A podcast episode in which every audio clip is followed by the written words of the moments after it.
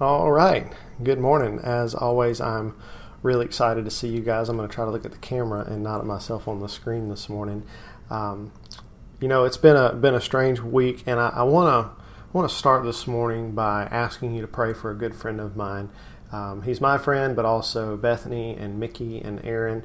Um, his name is Jason McFerrin, and as of um, I guess late Friday evening, he had been diagnosed with type A and B flu, pneumonia, and now also COVID 19. So um, he is in a really bad place right now. And so I want to ask you guys to join us in praying for him and for his family, for healing and and also for peace for his family. So if you guys would add him to your, your prayer list for this week, and uh, I just will keep you guys updated on where he is and what's going on with him. Also wanted to uh, ask our life group leaders if you would, as you're listening um, today or, or later in the week, to um, to take some time and reflect on this message that the Lord has for us. Typically, um, or the last couple of weeks, I've been writing the questions, but I was thinking about it this week, and as I am preparing for um, our message each week, I'm thinking about my life group. I'm thinking about what's going on in their lives. I'm thinking about um, the way this message may impact them. And it's really helpful in crafting the way that our discussion is going to flow.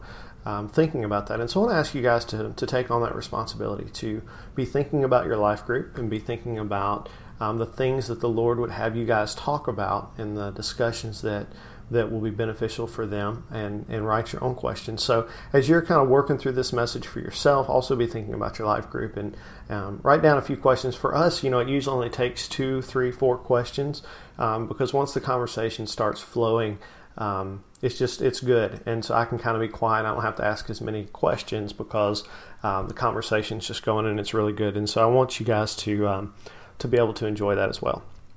Um, let's see what else do we have here in the way of announcements. Um, I think that's really is it. Just want to remind you guys just again to prayerfully consider the things that the Lord would have you do financially in terms of the church, but your neighbors, your life group leaders, and all of that. Um, we want to make sure that we're taking care of everybody, and one of the ways we do that is by asking the Lord uh, where and how to give our money. Okay, so today we're going to be looking at uh, Ecclesiastes. We're going to be chapter 2, uh, verses 1 through 11. But before we do that, I want to share with you um, a piece of a devotion that I read. I guess that was uh, Saturday morning that really I felt like the Lord was speaking through for us as a body, but also just believers in general. And so I want to share that with you this morning. So this is uh, on Blackaby. If you look on the bottom of the, the slide, you'll see the, um, the hyperlink for that if you want to go back and check it out. Um, but it says this Those around you desperately need to be encouraged by your latest encounter with Christ. Some have lost hope that they can experience the reality of God's presence in their lives. They don't need your philosophies or theological speculations. They don't need to hear your opinions on what they should do. They need to hear from someone who has just come from a personal, life changing encounter with the living Christ. When you have had such an experience, you will be like the Apostle John, hardly able to contain yourself as you rush out and tell others of your amazing encounter with God. Your responsibility will not be to convince others of the reality of God, but simply to bear witness to what the Lord has said and done for you. The change in your life will be the greatest testimony of your relationship to Christ. There is nothing more appealing or convin- convincing to a watching world than to hear the testimony of someone who has just been with Jesus. So I want us to just kind of think about that today as as we're looking at God's Word, and I want you to be thinking about that this week as we are um, considering uh, what the Lord may want to do through us as we're having conversations with other. You know, this this relationship with God, like Blackaby said, is what our watching world needs. We are very much in a broken world right now where everyone's trying to figure out what new normal looks like. They're trying to determine um, what their lives are going to look like for the next week, the next month, the next several months. And there's never been a better time than right now to than to be able to speak life into the lives of those that, that we get to be around, whether that's through media, through our our devices, or um, people maybe that we live next door to that we can talk across the yard or across the street to. So it doesn't matter necessarily that those people aren't sitting across from a table with us the way we usually do those kind of conversations. But as you talk with, with one another, um, you have an opportunity to share what God is doing in your life. And I don't know what your experience has been like for the last couple of weeks, but for me, I've found that people aren't just willing to talk about God, they're looking for opportunities to talk about God. They're seeking Him. And I think that the reason behind that is because you know the medical experts are trying and they're doing everything they can think to do but they don't have answers yet. Not the kind that we want like when's this thing going to be over and how many people are actually going to be affected by it. Um, our government leadership again doing all that they know to do doing their very best to protect um, those that are under their leadership. But again they don't have some of the answers that we're looking for. And just to be clear i don't have those answers either obviously but what i do have is those personal daily encounters with God where I can say, look, here's some things I've been asking God, and here's how He's responded to me. And man, that is such good news for people to know that God is active and that He's alive and that He wants to speak into their lives just like He speaks into mine. So, however, God has been speaking with you, share that with people. Um, but as you have normal conversations, you know, I had a couple of conversations this week where I was making sales calls for work and it just came up because it's on everybody's mind. The virus comes up, people ask how you're doing, they ask how your family is, and it gives us opportunities to share what God's actually been doing. So this morning, uh, my, my hope and my prayer is, is that as we read through this scripture together, that the Lord is going to spark something inside of us. It's going to encourage us to, to share what He's speaking today, but also what He's doing in our lives, what He's done in the past, and what the you know the promise that He's given us for what He's going to do in the future. So this morning, before we before we dive into Scripture, let's just take a moment and let's pray together and ask the Lord to um, to speak to us. So let's pray. Father, we come to you this morning um, completely void of any answers for a world that desperately desires answers. We have friends and family that are either directly or indirectly afflicted by this virus. And Jesus, we ask first for healing for those that are sick. I want to mention specifically our friend Jason. Father, we ask that you would break up the congestion that's in his lungs and allow him to be able to breathe. And we ask that you'd stop the fever and the migraines and the things that are that are going on in his body. Um, Father, we ask that you would comfort his family. Give them the assurance that um, that you, the Father, are aware of his suffering, that you're working, and that you love him and you love his family. Father, as we read your word this morning, we ask that you would open our hearts and our minds to understand the truth that you're speaking today. God, show us who you are through your word today. We ask these things in Jesus' name. Amen. All right, so we're going to start today in Ecclesiastes chapter 2, and we're going to read verses 1 through 11. We'll read the whole chunk today in the beginning, um, and then we'll kind of break it down as we move through the process today. So let's begin together in verse 1. I said in my heart, Come now, I will test you with pleasure. Enjoy yourself. But behold, this was also vanity. I said of laughter, It is mad, and of pleasure, what use is it? I searched with my heart how to cheer my body with wine, my heart still guiding me with wisdom, and how to lay hold on folly, till I might see what is good for the children of man to do under heaven during the few days of his life. I made great works. I built houses and planted vineyards for myself. I made myself gardens and parks and planted in them all kinds of fruit trees. I made myself pools from which to water the forest of growing trees. I bought male and female servants and had slaves who were born in my house. I also had great possessions of herds and flocks, more than any who had been before me in Jerusalem. I also gathered for myself silver and gold and the treasure of kings and provinces. I got singers, both men and women, and many concubines, the delight of the sons of man. So I became great and surpassed all who were before me in Jerusalem. Also my wisdom remained with me, and whatever my eyes desired, I did not keep from them. I kept my heart from no pleasure, for my heart found pleasure in all my toil, and this was my reward for my toil. Then I considered all that my hands had done, and the toil I had expended doing it, and behold, all was vanity and a striving after wind, and there was nothing to be gained under the sun. You know, the, the last two weeks, I have not been clicking the right button. I apologize. oh, maybe I did. I went too far. Okay, I'm going to back up. Please forgive me. the last two weeks we've been talking about wisdom, right? We talked about the importance of wisdom and the, important role that it plays in our life, but we also talked about the fact that um, that we we need wisdom, and, and so when we need it, where do we get it? We go to the Lord, we go to His Word, we seek it there.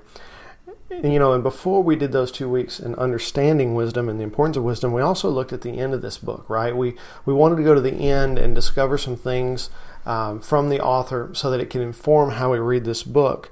We saw that at the end of his life, the teacher came to the conclusion that that all is temporary, right? It's hevel, and in the end, the whole of man, like what it means to be a human, the reason we were created was to love and to obey God. We need to keep that in mind as we read, especially today. We're going to see the teacher moving in a pattern that we too often move throughout our lives. And, and I want you to think about last week of your life. Like some of us are going obviously stir crazy, like going so stir crazy that we're playing. this makes me laugh every time I see on Facebook. We're playing hide and go seek digitally in our camera rolls on Facebook. Like, have you thought about what that's going to look like in a year, in 10 years, when those memories pop back up? Because they're coming, right? In our text today, we see that the teacher has searched all over the known world for wisdom, and he gained it. He found it, he studied, he applied it, but at the end, he still was unfulfilled. We see in our passage today that he then decides to, to seek out all the pleasures that the world has to offer hoping for joy and for satisfaction, and again, he's left wanting. Look at verse 1 through 3 again. He says this He said, I said in my heart, Come now, I will test you with my pleasure. Enjoy yourself. But behold, this was also vanity. I said of laughter, It is mad, and of pleasure, what use is it?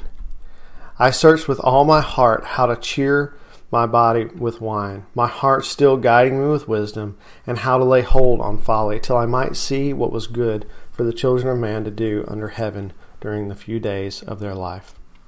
Point number one I want to make today is that we need to hear and apply the words of the teacher, right? I think that one of the things that we need to see as we study this book is that the things that we are searching and that we are striving after are the same kind of things that the teacher is after. I made that point during our very first sermon on this. Okay, the danger for us is is not just in searching those things, but the danger is, is that we're going to look at these words, we're going to hear them, and then never apply it to our lives. We follow the same pattern, but if we don't heed the advice of the teacher, if we don't learn from his words, we, like him, are going to get to the end of our lives and realize that so much of it was wasted because we were searching for something that we already had. Okay, let me paint you a picture of what I mean by this. Okay, I'm going to make fun of myself for just a moment to to help articulate what I'm trying to say. Okay, now, I want to preface this story with we all already know that Bethany is the smarter of the two in our marriage, right? Like we we fully understand that, okay? When Bethany and I were dating, she was going we were both going to Louisiana College. It came time to move out for the summer. And as a good boyfriend and the proud owner of a small pickup truck, I offered to to help move her out of the dorm. So, she's bringing stuff out of the dorm room cuz, you know, LC, you can't, guys can't go in there. Uh, so she'd bring it out and I'd load it in the truck. And we get to the very end of the stuff, and one of the last things she brings out is these things called Jaffa blocks. Now, I'd never heard of a Jaffa block before. If you don't know what that is, it's think of like a milk carton, but a little bit bigger and much more flimsy. So they're super lightweight. They're just made to hold stuff, right? It's kind of like a laundry basket, but more square, okay? And so she brings out these Jaffa blocks, and I just kind of set them precariously on top of some of the other stuff in the back of the truck and went to get in the truck and she looks at me and was like, uh, you're going to strap those down, right? And, you know, Grant Parish Will was like, nah, they'll ride. Don't worry about it. We're good. And she said, okay. And so we get in the truck and, and uh, she's following behind me. And uh, but thankfully can't see me. And as we're driving down the interstate, one of those dang Jaffa blocks flies out of the back of the truck and you know because I'm doing like 70 and it hits the pavement and just completely shatters into a, into a, a, million pieces. So we get all the way to where I'm moving her and we get out and we're unloading and we get inside and she goes, "Hey, I'm missing the Jaffa block," and I'm like, "I don't know." And her roommate's like, "Yeah, it flew off on the interstate." so here's what happened. Bethany told me exactly what was going to happen, but in my arrogance and frankly in my laziness, rather than listening to her, to her wise words, I leaned into the direction of not worrying about it, right? She knew what was going to happen, but I had to learn the hard way. right? And as a result, she lost a Jaffa block. But more tragically, every time I load a trailer, Bethany goes, Are you going to strap that down? Did you strap it down good? Right? Because she reminds me of this priceless piece of furniture that we once lost. Okay. I had an opportunity to, to learn something the easy way, but rather than listening to her wise words, I chose to listen to the laziness in me and I didn't strap it down. Okay? So, sub point number one I want to make today, this is in your notes, is don't be like Will. Okay? Everybody got that? Don't ignore sound advice. When someone tells you something that's solid, don't just ignore it. As we read verse 1 through 3 today, your initial reaction may be like mine that the teacher's talking about uh, specifically about laughter and pleasure, and that those things are, are vanity. But these are just general terms that he's using to explain an idea. Okay? And I want you to keep in mind that, that we aren't going with him through this experience. We're getting his final thoughts on his life. These aren't knee jerk reactions to what's going on in his life. These are things that he is looking back on, that he's thinking about, and he's making conclusions on. Okay? The teacher tried to find out what would bring him lasting joy in what the world had to offer. And the teacher found at the end of it all that living for pleasure is also hevel. It's temporary. It's it's like breath in the wind, just like wisdom is. For years, we used to use a phrase to talk about the same idea uh, that the teacher's talking about. At the gathering place, we have um, this phrase that we would we would say all the time, and it, we would say that that we were getting to the end of ourselves, right? And what we were communicating uh, is that as we were in the process of discovering grace, we were freed up from, from legalism. It felt like there was this freedom that we could do anything we wanted and it was okay. And so people, myself included, would go out and they would try to experience all the things that life had to offer because now we weren't living under this legalistic burden anymore. But what we all discovered is, is that all of that was just temporary. That we would chase after these things that we thought would make us happy, and before long, we were right back where we started, right? We all go through that process as we're discovering grace, and, and we all dis- discover that that's just momentary happiness, that it's not anything that's going to be lasting. And at some point, we finally realize that, and we come to the end of ourselves, and we realize the need that we have for Jesus in our life, right? And then what also happens is, is that we, we go, well, wait a minute. If, if chasing these things isn't what made me happy. Maybe something else will. And so, as as good little boys and girls, right, we think that something like, well, if I'm just trying to find happiness in things, maybe I need to find happiness in something that's more important than that, right? And excuse me. And the teacher goes through this same process. The teacher thinks, well, if I just focus on things that really matter, I'll find fulfillment in my life. And so, point number two today is that our work, our hobbies, and our passions are going to leave us empty. And I'm sorry, I forgot to push the button again. There you go. Our tendency, our default is to go back to a work based mentality. We think that if we just work really hard on quote unquote things that matter, that we'll be happy. The teacher went down that same rabbit hole, right? Look at his words again in verses 4 through 8. He says, I have made great works. I built houses and planted vineyards for myself. I made myself gardens and parks and planted in them all kinds of fruit trees. I made myself pools from which to water the forest of growing trees. I bought male and female slaves and had slaves who were born in my house. I had also great possessions of herds and flocks, more than any who had been before me in Jerusalem. I also gathered for myself silver and gold and treasure of kings and provinces. I got singers, both men and women, and had many concubines, the delight of the sons of man if we're really honest with ourselves, I think that we struggle with this more than we struggle with the first. Not because we don't enjoy things, we do, but because our universal church culture places such an emphasis on working hard to please God. In conversation, if you and I are just talking, right, we would both agree that that's a bad theological standpoint. We can't earn God's approval. Like we know that in our minds. But how often do you find yourself defaulting to this way of thinking? Of defaulting to thinking that, that when our lives spiritually just don't feel great, that if we just if we just get up and we just do some things, like if we just will just get up and make ourselves have two hours of quiet time with the Lord, that that's going to fix the problem. And it may help, but what happens is, is we, we fall into the trap of comparison, right? Our temptation is to, to look back on those that are still trying to find their fulfillment in the world and go, yeah, but I'm not like those people are. You know, they're wasting their lives chasing all this stuff that don't matter. But look at me. I'm working really hard for God to try to accomplish something for Him. And obviously, working hard is better than playing, right? Right? Like that's what we think. But is it though? The teacher devoted himself to wisdom and then also to pleasure, and he found himself empty at both. And you may be tempted to say that, you know, at least those that work hard have something to show for themselves, but the teacher would respond by saying, no, it doesn't matter because it's all just temporary. Look at verses 9 through 11. He said this So I became great and surpassed all who were before me in Jerusalem. Also, my wisdom remained with me. And whatever my eyes desired, I did not keep from them. I kept my heart from no pleasure, for my heart found pleasure in all my toil, and this was my reward for all my toil. Then I considered all that the hands, my hands had done, and the toil I had expended in doing it, and behold, all was vanity. It was hevel, and a striving after the wind, and there was nothing to be gained under the sun. The last point I want to make today is that we find fulfillment by enjoying these things with God. Whether it's wisdom or it's pleasure, the enjoyment doesn't come in the thing itself, but in the fact that we're doing it as God leads, right? If you'll remember, we talked a few weeks ago about focusing on things that eternal, and I defined that concept by saying that something is eternal if God has instructed us to do it.